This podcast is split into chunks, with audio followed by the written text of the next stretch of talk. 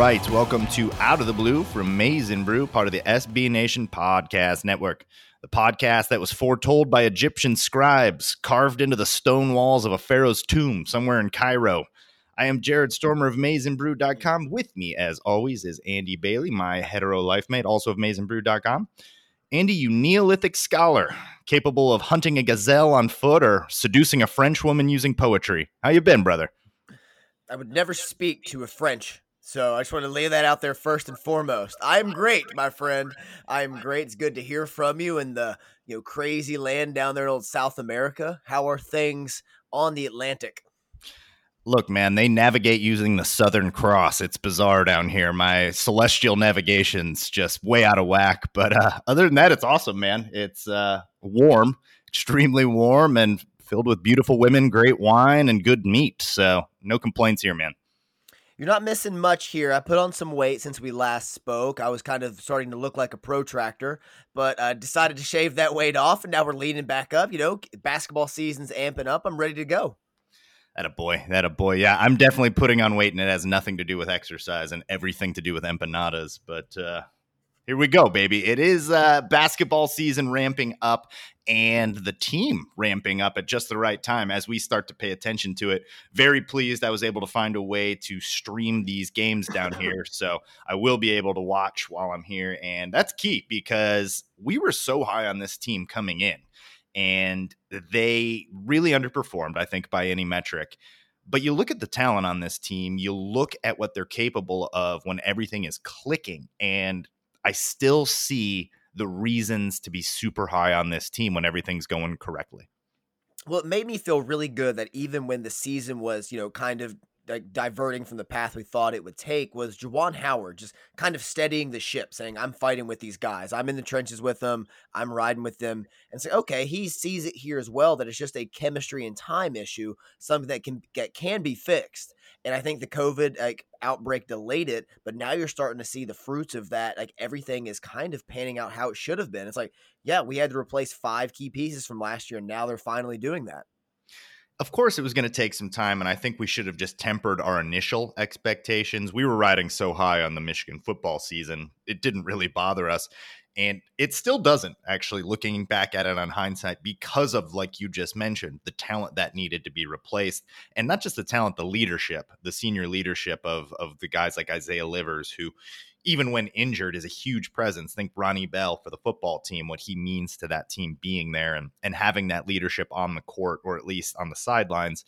So I think that coming around now and seeing their young guys progress, obviously, it's an excellent sign. It uh, it, it it tells well. The schedule, as we mentioned last week, does not do them any favors, but I want to go back to something you mentioned about seeing the uh, the culture shift there. You mentioned Juwan Howard's comments about riding with this team, going back into the trenches, and then they come out and they play some of their best ball. I was noting that the sideline language wasn't quite body language wasn't quite as like excited as it's been in years past. But then you saw the video of the locker room after that win last week against Indiana, or excuse me, the other night against Indiana. And it was like, oh, okay. And now I'm starting to see it a little bit, starting to see just like the body language change. And all it takes is one win, something positive to really like hold on to. And this team has had so many second half collapses. It's been tough to find that silver lining. And it's like it feels like the bench was always waiting for, okay, here we go again. Almost like Michigan football, like previous years Michigan football. Here we go again, falling apart in this season. And then suddenly they weren't. They've together like two good wins now. You see the locker room, they're playing running your trap after like a blowout win in Assembly Hall over Indiana, the best defensive team in the Big Ten. So now they finally have some momentum, and it's going to be interesting to watch how far they can ride this wave in the middle of the season.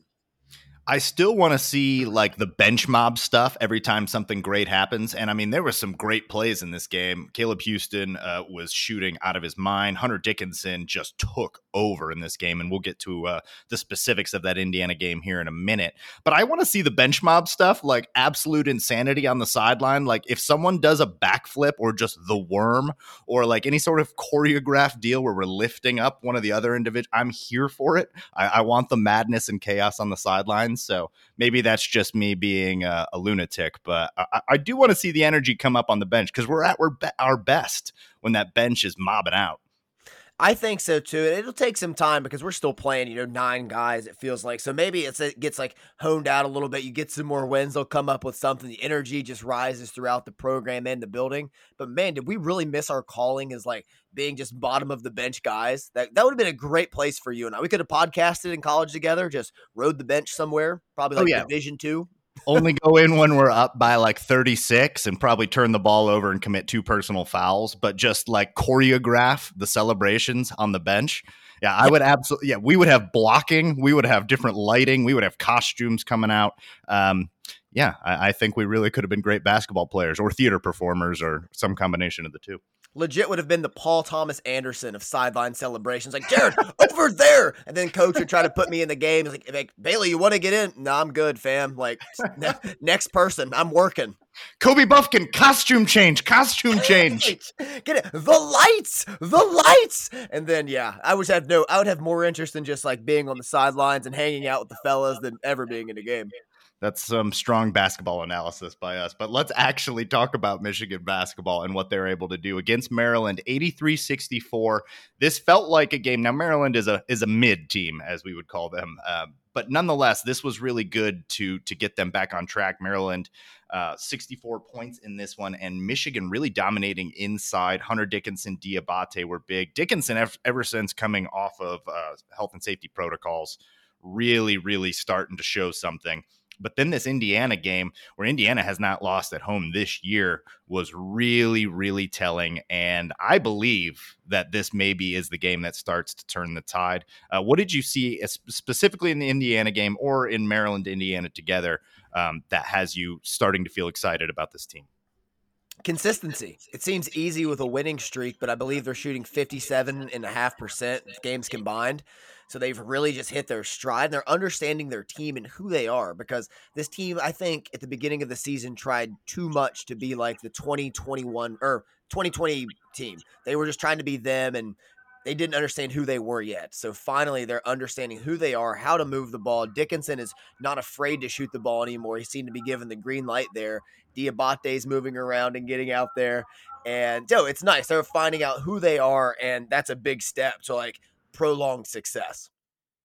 Yeah, uh, apologize for the gentleman driving through town in an old Chevy truck screaming uh, religious sermons. Uh, you know, it's Buenos Aires. What can I tell what you? What is this, East Lansing? yeah, man, it's uh, it's a different scene. But uh, I, I, like that what you said there. Consistency is going to be key with this team, and Dickinson really rounding into into form. We go as far as Hunter Dickinson goes. That being said, the pieces around him Caleb Houstan is somebody that I've been very critical of in the pa- in the past few weeks, mostly because of his status coming in and his expectation that he might be a top 10 draft pick. He just wasn't performing like that, but I love this dude shooting stroke. It's incredible. He made 13 and 19 from the field in the victories, including 8 of 11 from three-point range and it just looks really pretty. Like I'm a huge Cade Cunningham fan and he has a better looking shot than Cade Cunningham, just as far as aesthetics of the shot and high release point, and his elbows are tucked in and his feet are pointing forward. Like it is nice to look at. And when he's hitting that, it opens everything up for everyone else because he should be one of our best shooters. I mean, based on nothing but the fact that it is just pure butter to look at, more butter than a Midwestern lasagna. and for the longest time, like, can you just shoot uglier if you're gonna make them? Like, what does it? I don't care how pretty it looks. Like, where's the practicality if you're not gonna hit anything? yeah. So it finally, it's finally just such a relief to see him like coming into form. And maybe it was the jump from high school to college and the competition, or maybe it was something else he was battling mentally. Like, there's an adjustment period for sure. These kids are only teenagers. So he finally seems to have found his confidence. And now that they're knocking down shots, it has really enabled Hunter Dickinson as a playmaker and a passer because he's a much better passer than I think he's given credit for. He is, yeah. And his defense against Indiana is something that I wanted to know. We said coming into this season, if this guy wants to make himself some money, show that he has range, which he does. Uh, he was, what, three of four in this game from deep. Uh, he was excellent from deep. And then his interior defense. Now, he's never going to be Anthony Davis uh, at Kentucky, But this dude, if he can just disrupt shots and be a guy in there that doesn't draw a lot of fouls and can stay in the game, and I mean he's seven foot, seven foot one, maybe. I mean that is a dude that that could be super valuable, and he, he's making himself some money, especially in the last two games yeah, he's showing the whole range of skill set. And you said it best. This team goes as far as Hunter Dickinson goes because you need your best players to be your best players at all times. You see, like the Kofi Cockburns of teams, you see Auburn right now and what they're doing. You need your guys to step up. And he really struggled like, to begin this season to be that guy. And we'd heard about some issues off the court, which now seem kind of foolish, but he's really found himself again in this new offense that, and this team is accepted the fact that they're not the team they were last year. They are a new version of themselves. I like that. And yeah, you need your stars to be stars. And Hunter Dickinson in that game, 25 points, nine rebounds, four assists. I love that. Like you mentioned, he, he looked really good passing. This was actually, I'm going to say, this is the best Hunter Dickinson's ever looked was in that game when you talk about what he was able to do defensively as well. Uh, Caleb Houstan, 19 points, six rebounds in that game. DeVante' Jones, four points, or excuse me, 10 points. seven points. I'll there we go. Seven, seven, and four. Yeah. Look, there's a lot of numbers going on. True. I got guys yelling sermons out the window. Um, so, other than Dickinson and and Caleb Houstan, what have you seen in particularly the last two games from some of the other guys? Have you talked about Diabate yet?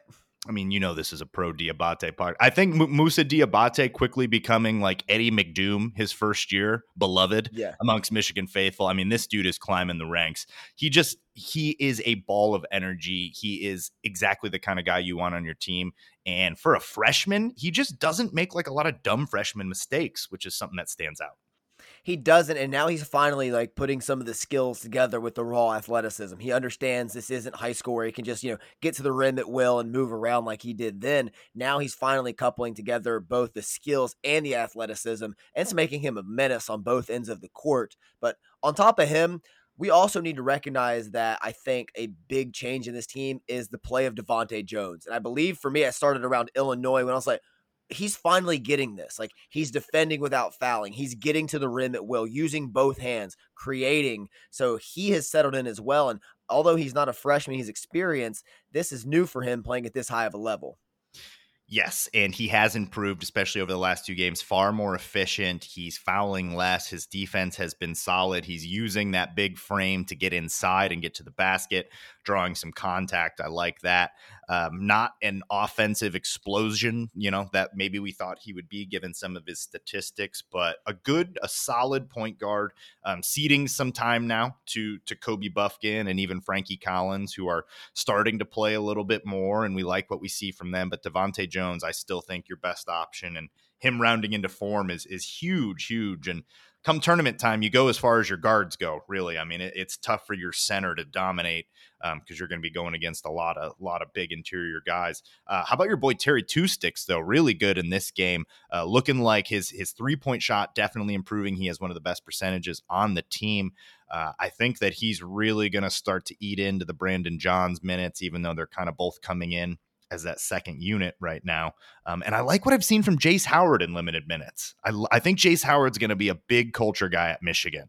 I'm just calling that right now. I mean, it makes sense with his dad there, and the, obviously that's not, and his younger brother coming in. That's not too crazy of a take, but I see it with Jace Howard. That's going to be an important guy to this team, and maybe not this year, maybe not even next year, but I think he'll do four years there and just be a guy that you absolutely love although it was in a loss, I think the Illinois game was a really come together moment for this team. Like the team is ravaged by uh, COVID, everybody's in protocols. Only a few players were eligible to play, and Jace Howard just showed a ferocious dog in him, going up, going toe for toe with Kofi Cockburn in the middle. Hunter Dickinson couldn't play in this one. And I think that also motivated Hunter Dickinson. Like, oh, you're saying I'm scared of this? Like, this is why I'm sitting out? No, I was sick. I was infected. And now I'm coming out to a ball. I think that game just showed a de- defensive ferociousness from this team that we had not seen. Didn't see it in the Seton Hall game when they collapsed early on in the year. Hadn't seen it much since. And at that time, they're like backs against the wall. No one believes in us. We have about eight guys and like a janitor playing in this one. Let's get after it. And I think that moment changed everybody and might have changed Jace Howard's career trajectory. I, I, think so, man, and I think he's going to get more and more minutes as as his career goes along. Uh, you mentioned the the tenacity of that defense. When they went to that zone defense with Eli Brooks, Terry Two Sticks, Caleb Houstan, and Moussa Diabate, goodness gracious. The length of that, the athleticism of that, that is something that you're going to see. And when they go with their all athletic, all wing, you know, ultra long lineup, I think that's going to be something to watch. So I wanted to ask the question what is our best lineup or your favorite lineup that you've seen? Oh, man, that's tough. Right? That's really tough because, oh, man, I'm going to be way, I'm going to be just like, be a little bit biased because I like Frankie Collins' hair so much and the way it bounces. um, all right, let's go. I think the best lineup is uh, close to starters. I like Dickinson at the five, obviously. I like Moussa at the four, but you can kind of rotate those guys around. And if you want to get Dickinson to shoot some threes there, you can like flip flop them. So I like that versatility. That's nice. Houstan, Houstan at the three, Eli Brooks shooting to space the floor. And then because he's turned around, it's DeVante' Jones. It's the starters for a reason, but I like the mix and match capabilities up front. If you want to go small athleticism with Jace, Terry Two Sticks, something like that. All of my favorite lineups involve the starting five, uh, Terry Two Sticks, and um, Frankie Collins. I'm not a big Brandon Johns guy. I hope he. I was hoping he could build off the tournament last year, but I think he kind of he's kind of a ball stopper, and he doesn't have the athleticism and energy that Two Sticks and Jace bring to this team. I'm with you. Uh, we were really high on him last year, and uh, ever since he was recruited, he just had this kind of like, oh man, that's how a power forward should look. You should be like big, physical, be able to battle down there. I just don't know that you're getting. Uh, I, I, don't know what the word would be like what you expect out of the frame and and the gifts. He's not super athletic, but I just don't know what he's necessarily bringing with you know kind of a lower lower shooting upside as well. But uh, I, I kind of like the Kobe Bufkin, Terry Two Sticks, Caleb Houstan, Diabate Dickinson too which is really nice because you get athleticism, you get length. Um, Terry Two Sticks now shooting from the perimeter, like that's really tough. If Houstan and Terry Williams, Terrance Williams are shooting the ball well, and then you have an athletic cutting point guard that can drop it off to Diabate or Dickinson, or Dickinson can be roaming out on the perimeter now. Man, that just gives you a lot of options. But you're right, the best one is the starting one. But I also like the fact of uh, Terrance Williams' ability to talk trash on the floor. I think it brings an element that riles everybody up. And as a huge fan and proponent of trash talk myself, I love it. Anytime he's on the court, John, I'm like, this is why I love you, Terrance. I'll defend you if you shoot 9% from the field big trash talk guys always going to be pro pro that. And yeah like you want that dog in them I'm, I'm, trying to i'm trying to watch a team that's got some absolute dog in them and, and, wants to go out there and scrap. And hunter dickinson did the like lay the big dick energy celebration down after hitting like his third three or something. Um, that's certainly uh, i mean it, it's hard to call that weak dick energy. Is he is he the bill laimbeer of the big ten? Like i believe he is. we love him. Yeah yeah he is. Like if he were on another team, you'd be like, this is the worst. Like, I hate this dude. But because he's ours, you're like, oh, yeah, that's my guy. Like Taylor Lewan. A hundred percent. It's like uh like if Kofi Co like if he was on our team, I'd call him Kofi Coburn. But because he plays for Illinois and their fans are very annoying, I call him Kofi Cockburn. You know, Nazis, Nazis. You know, one of that vernacular switch. So it's if he were on our team, he'd be great. But because he plays for the enemy, you know, we do what we can here. That's how it is. We are uh, nothing if not predictable. All right, man. uh, that's a good time. Let's take a break. When we come back, we're going all to football. We've got some superlatives. There is some news from the program not involving Jim Harbaugh, though. That remains a complete mystery to all of us. Although we'll talk about what we think might be happening on that front.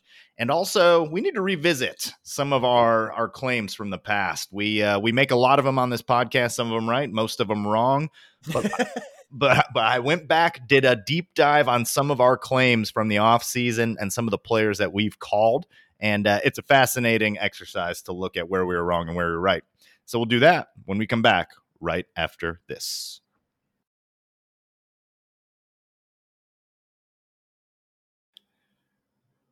All right, so basketball, we, we don't need to put a bow on it. We got a game Wednesday against Northwestern, but then Saturday, Michigan State that is going to be the litmus test right there. And uh, be very interesting. Next time we talk Michigan basketball, we're going to know a lot more about this team. But you win all, you win the next two. All of a sudden, your position to get into the tournament looks much more favorable. You'll be at what eleven and seven then, and uh, yeah, all of a sudden, you know, you you've got an absolute path here. As of right now, I think we'd be a nine seed or something like that. Not great. Yeah, that's the projection right now, and you always want to avoid the nine seed because the second round matchup is with the one. So we you don't want that. But you know, conversely, what a rough draw if you're a one seed and you're expecting to cruise through, and all of a sudden you got a suddenly hot Michigan team with talent all over the place. Wouldn't mind that. Going a little run there, take their path from them, make it ours, burn their trap. Saying. Hey, I love being the underdog. Big fan. But uh, all right, let's shift over to football. Our bread and butter. It's off season, but never off season for us for talking about it what are we hearing about Jim Harbaugh, man? Like this, uh, at this point, it's drug on so long that if he were to leave, I personally might be a little bit surprised because of the terrible position that would put Michigan in. And I don't necessarily think he would do that. But that being said, I'm hoping things are happening behind the scenes. What have you heard? What do we know, if anything? A few things and firstly we don't know anything but it's also it's so funny to me that there's so much discourse online and jim harbaugh's just in florida recruiting his ass off doing squats with kids having a grand old time you know doing his job just going about his life and it seems like it's very very highly likely he's coming back. You haven't heard any news from the raiders ever since they interviewed rick bisaccia on the coach front. They've been looking for a gm and it seems like they're kind of working in unison with bisaccia the Bears hired a GM today. Uh, Harbaugh has, I believe, has not interviewed with them or been contacted for an interview with either of them. The Vikings was a uh, team floated out there. That would be a weird move at this time as well. And you put it best. He he hires the Notre Dame uh, defensive line coach Mike Elston to come over and take a position at Michigan. He's recruiting the way he is right now. He's deep in his work it just be such a strange time for him to leave and leave Michigan, the coaching staff, the university, everyone kind of belly up. It's a weird it's a weird timing if he did leave. I could not possibly agree more. It really has the vibe to me of we're doing that not as theater or pageantry, but like this is all part of getting something done behind the scenes to improve that contract or improve the situation the standards around the program in some way like there were the whispers of the improvement around the nil stuff.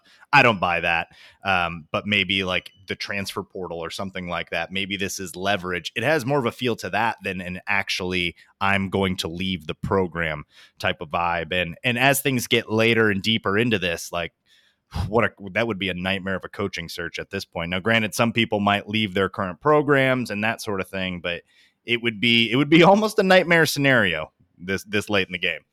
It would be bad, especially after the Michigan coaching staff, besides Shaun Nua, has stayed intact. You have all this talent returning, your position very well. So it would be a very strange time for him to leave than Michigan going this coaching frenzy. I just don't see him doing that for the way he cares about Ann Arbor and the university. And one of the strangest things is, and one of the things he accomplished last year was he established trust with Michigan fans and alumni and future current players there in the program that he can do it. He can win the Big Ten. He can beat Ohio State. So even if he we, we have a down season next year, it's like we've done it before. We have faith in this guy. He has our trust, our belief. And that's one of the hardest things to get in college football. He has that job security now for us. He gave him a 10 year contract. Would you bat an eye?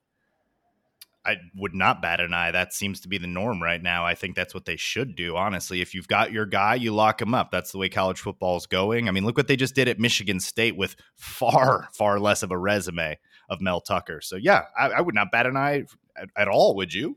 No, none. I think you do what it takes to keep him there the way he runs the program clean, the belief and everything around it. I love the Mike Elston hire because it's another former Michigan man in the building that's had success. So, and again, after the Ohio State game, what he said, he said it feels like the beginning, and it's hard to see a person leaving at the beginning.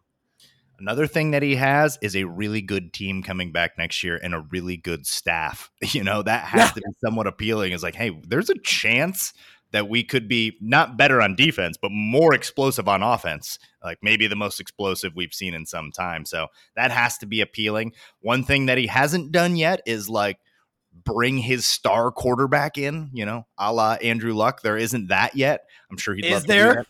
Oh, it's it's coming. It's coming. And we'll talk about that all off season. But uh, you mentioned the Mike Elston hire, a good hire out of Notre Dame, uh, replacing Shaun Nua, who is a bummer to lose. It seems like he's just going back to be closer to family. He's from that part of the country, I believe. Um, mm-hmm Shaun Nua was 35th ranked recruiter in the nation, Mike Elston 38th. 38th. So you're not really losing much in that regard. Uh, you did have the decommitment of four star Joel Starling, who was a guy that really looked like he was going to be a player. So that's a bummer. That was bound to happen. But let's see what Elston does. Solid recruiter. Immediately becomes, uh, as far as the 247 rankings, the third best recruiter on the team. So, pretty good fill of a position. And it seems to me like a coaching staff that's kind of like revamping and like retooling to run it back. Yeah, they seem very set. We've already discussed the offense coming back next year. It's going to be a monster.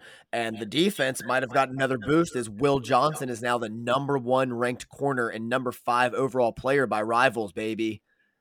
We're going to talk about this in one of our next seg- segments, but uh, I'm going to go ahead and put Will Johnson in the locks I mean, he his tape too is part of it, and not just the rankings. But you go watch this guy's tape, and it's like he's Jabril Peppers athlete, but like already covers like Lewis. I mean, I'm, I'm all three. in. Six three. I mean, I am all in.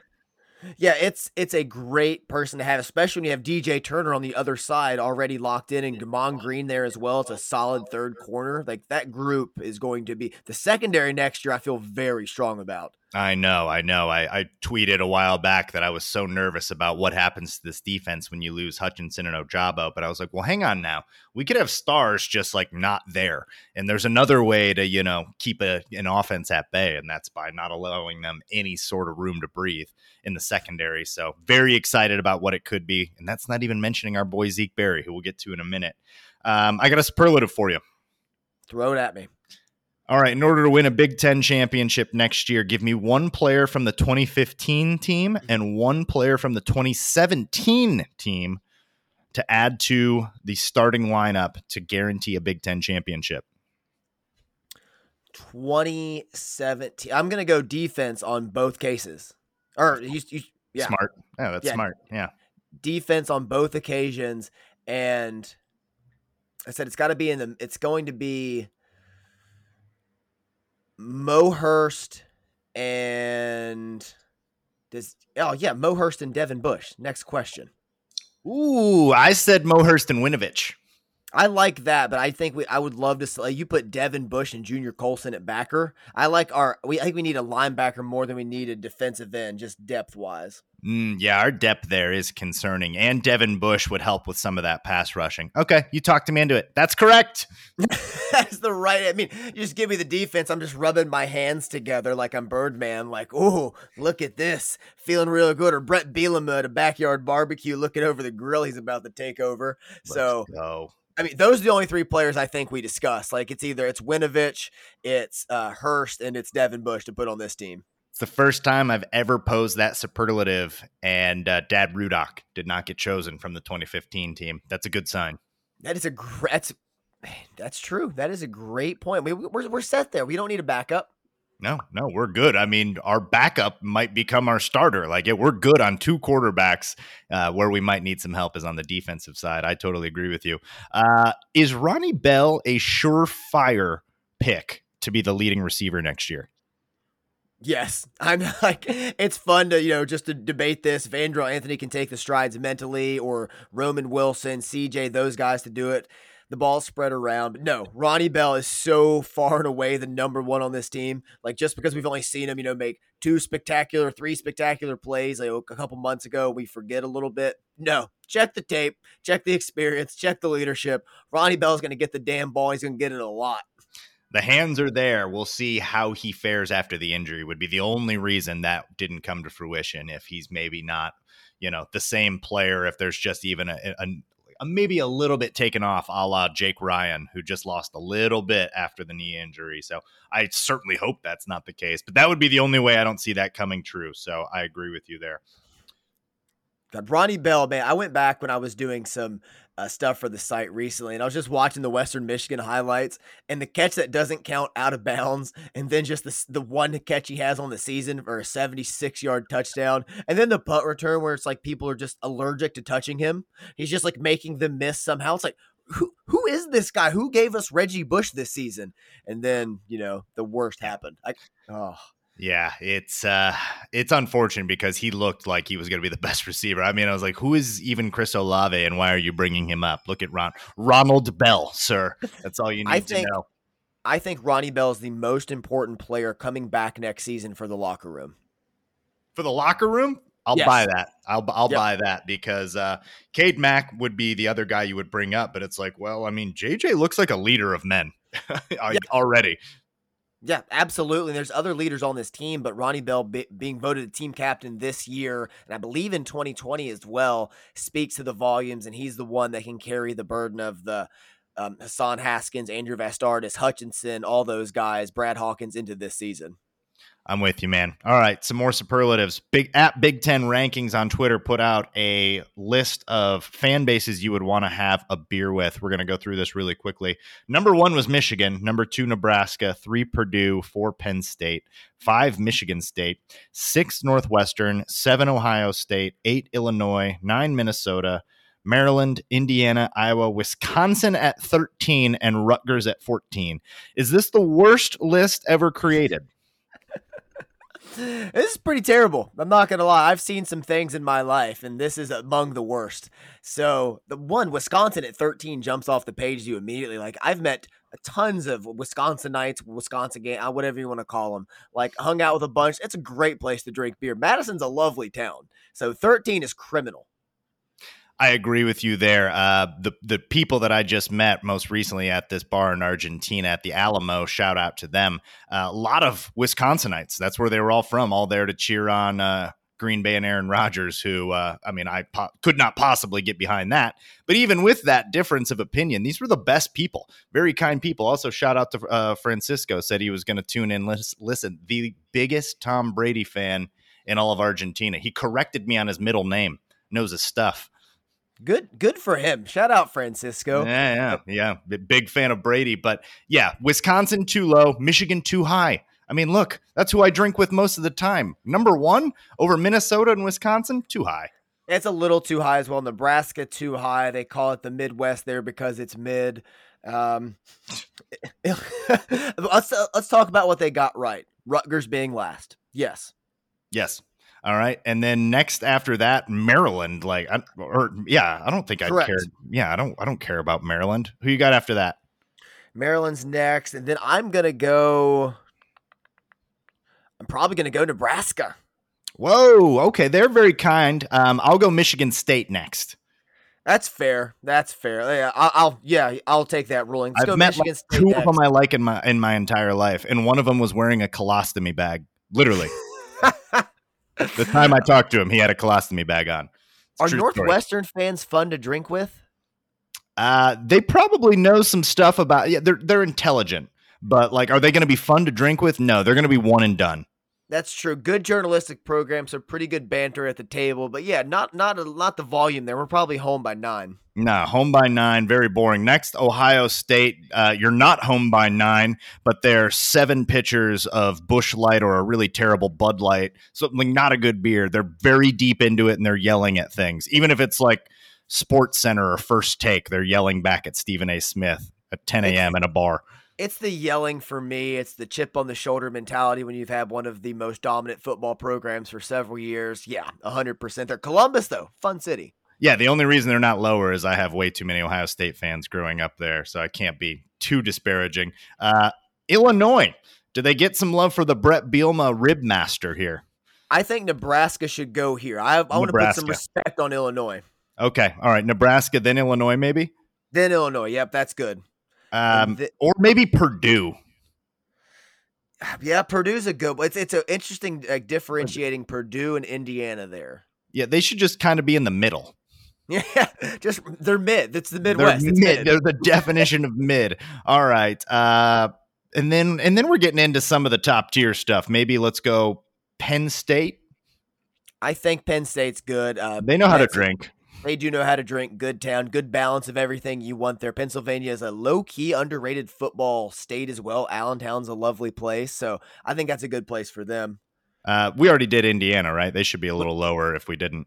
We did them. Yeah, they were right there in the mid tier with Purdue. right. I- I Iowa, I- we did Iowa. Iowa. Yeah, Iowa. Now we're getting into probably, I think the top three should be Michigan, Wisconsin, Minnesota in some order. Probably Minnesota, Wisconsin, and then Michigan. That's my top three.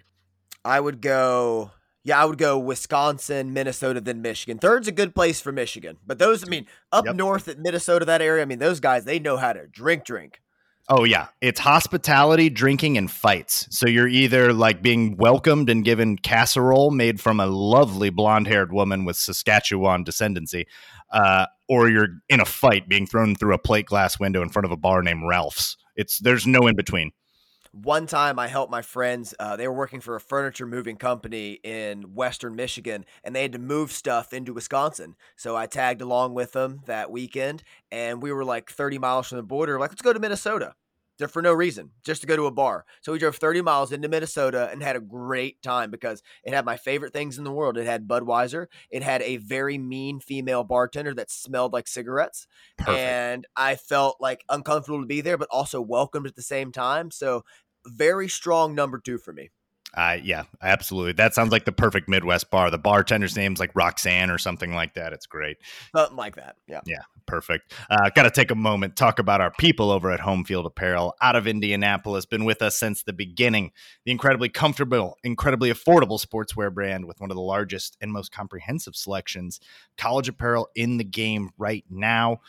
It's off season it's cold in America. I wouldn't know nothing about that, but this is hoodie season. Go check out Home Field Apparel and they will get you covered up nicely. And you can get 20% off your first purchase with MNB at checkout at homefieldapparel.com. All right, man. We wanted to be a little bit more transparent this season. That was one of the goals about what we were right about and what we were wrong about because we make a lot of claims here. And uh, it's very easy to just make a claim, move on, never look back. But we're not that type. We're going to own up for our mistakes. So that way we can pat ourselves on the back for our successes. You have to repent for your sins. One night I remember they approached me and you shouted, I am God from the top of a building outside. But, you know, I, you also shouted, Seize this man. So things have happened um, bar mitzvahs. What are you going to do? exactly. Take the belt off your neck and get out of there. So now, now is a chance to repent for our sins, but also congratulate ourselves on the things we've done well. All right. So uh, in the coming weeks, we'll look back at some of our season predictions. But this week, I wanted to talk about players because I wanted to see how this might fare for the guys that we're calling out now. Because you and I have, are starting to make our pr- predictions for next year and who we think are the guys that are going to step up. So we're going to go through our locks the guys that we were picking and then the guys that the jury is kind of still out on that we've that we've we've thrown out there as well. Yeah, let's do this, man. I can't wait to look back at some of these names. I'm I'm trying not to look too much into the docs. I want to come to me fresh in the moment because I'm sure they're going to throw out some name I haven't heard in forever, like Willie Henry. So I'm just I'm ready to get into this. Yeah, so we got to go back uh, back to the beginning here. You and I were both high on Jake Ryan and Mo Hurst. Those are hits. Uh, yeah. Jordan Lewis, that's a both of us. Yeah. Junior Colson, I called as a recruit. Um, that's, that's, that's yeah that you yeah. were Nostradamus on that one. Yep. Uh, Devin Bush, we both called as a recruit. These are our locks, by the way. We, these are only the locks. We don't. We only do about one or two locks a year. Yeah, we hit Dev. I remember I was at the 2017 spring game, and you you watched it on TV, and we're like, Oh yeah, Devin Bush is a problem. Oh yeah. So uh, so I should clarify too. Jake Ryan and Mo Hurst were guys that we were locks as pros. Jordan Lewis was a guy that we had a lock as a pro. So I need to clarify. Sometimes we say a guy is a lock as he's being drafted. Other times we say it as a recruit. Yep, so yep. to clarify, moving forward, Devin Bush as a recruit, that was both of us. Uh, Run DMC as a recruit, that was one of mine. Uh, yeah. Hudson, both a guy that we were pretty high on as a recruit. Eh, debatable if we said he was a lock. I, I was pretty high on Hudson. I'll say he was a lock for me. Uh, you had Jabril Peppers as a lock. Zeke Berry is currently a lock for both of us. Uh, Franz Wagner as a pro was a lock, and John Runyan Jr. as a pro was one of our locks.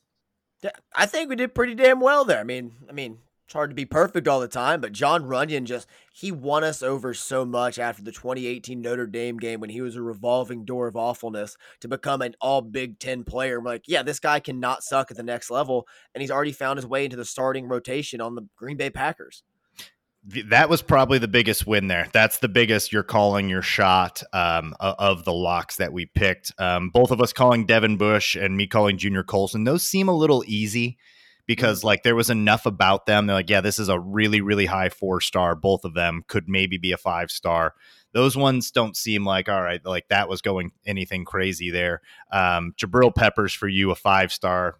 I mean, can't easy. really say yeah yeah that's pretty easy there um, and then there's some misses and misses in there i mean jordan lewis is kind of a jury still out as a pro i think he's a solid pro though he is he got a second contract with the same team so that speaks volumes yeah so oh, we're doing pretty well on our locks franz wagner as a pro also looking like a, a very good lock easy one and also i'm gonna we'll do our official locks for these recruits but that uh i think the idaho tight end i love that kid yeah, yeah, you're you're high on him. Are there any other locks that I missed though? I went back through as many old docs as I could, trying to find guys that we were locking in. Uh, Diabate, we were high on preseason this year. He's almost a lock just because of how high we were on him, just based on practice videos. I think, I, th- I think that's pretty much it. We nailed Devin Bush at both levels. We knew he was going to be a stud. I think maybe we, yeah, we'll get into it in a little bit here with some of the other ones because the misses are coming to my mind more than the locks. Yep. All right. So here are the picks. These are the ones that we weren't like, you know, write it in our blood, but we were we were saying these are guys that are going to hit. It uh, gets a little dicey. Miles Sims, O'Maury Samuels, Kareem Walker, yeah. Thomas Rawls. That was me, and I didn't necessarily get proven wrong on that. Uh, in, Enlise Mba Mbase. That was me. That was bad. Eddie, Mc, Eddie, yeah, that was bad. Eddie McDoom, both of us. Uh, Joe Milton, me. Run DMC. I think maybe both of us. Definitely me. Us. Yeah, yeah, both of us. Uh, Jake Rudock as an NFL backup. That was both of us, and I think we're right there. Yeah, he, he was yeah, for a little bit. Yeah, yeah, he was like four years. Uh, Darboh and Chesson. I had Darboh. You had Chesson as NFL productive guys. both hold the L on that one. Yeah, we'll hold those L's. We both had Maurice Hurst. Uh, that was in the locks. Sorry. Uh, Karan Higdon. We both had as an impactful NFL guy. Yeah, I missed on that one, man. Yep. Here's one. Both of us as a recruit liked Erick All. Oh, that's, that's it. we hit that. That's I mean, we nailed that. that's looking better. Aidan Hutch, we said was uh, close to a lock, but we uh, he doesn't quite get lock status. But we both picked him. Um, both picked Cesar Ruiz as a recruit and as an NFL guy.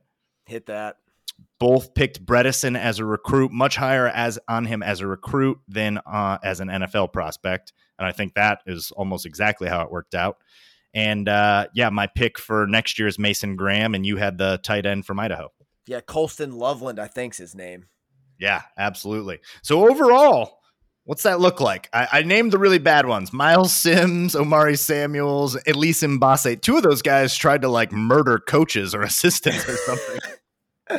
yeah, the Kareem Walker one was tough for us as well. We totally whiffed on that. Um, yeah, Maury Samuels, yeah, not great either. Who else did we? There's definitely some more there. We are just like, yeah, he's gonna uh, Andre Seldon.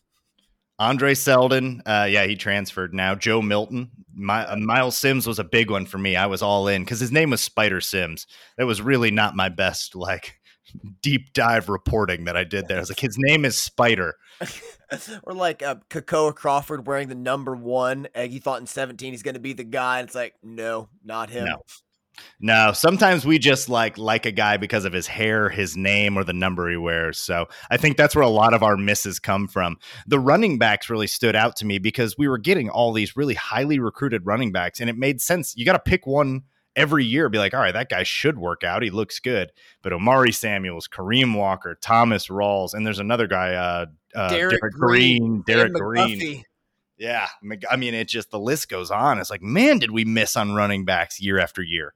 Like, think of all the misses we had trying to replace the shoes of Mike Hart, and it took a former linebacker and Hassan Haskins to do so.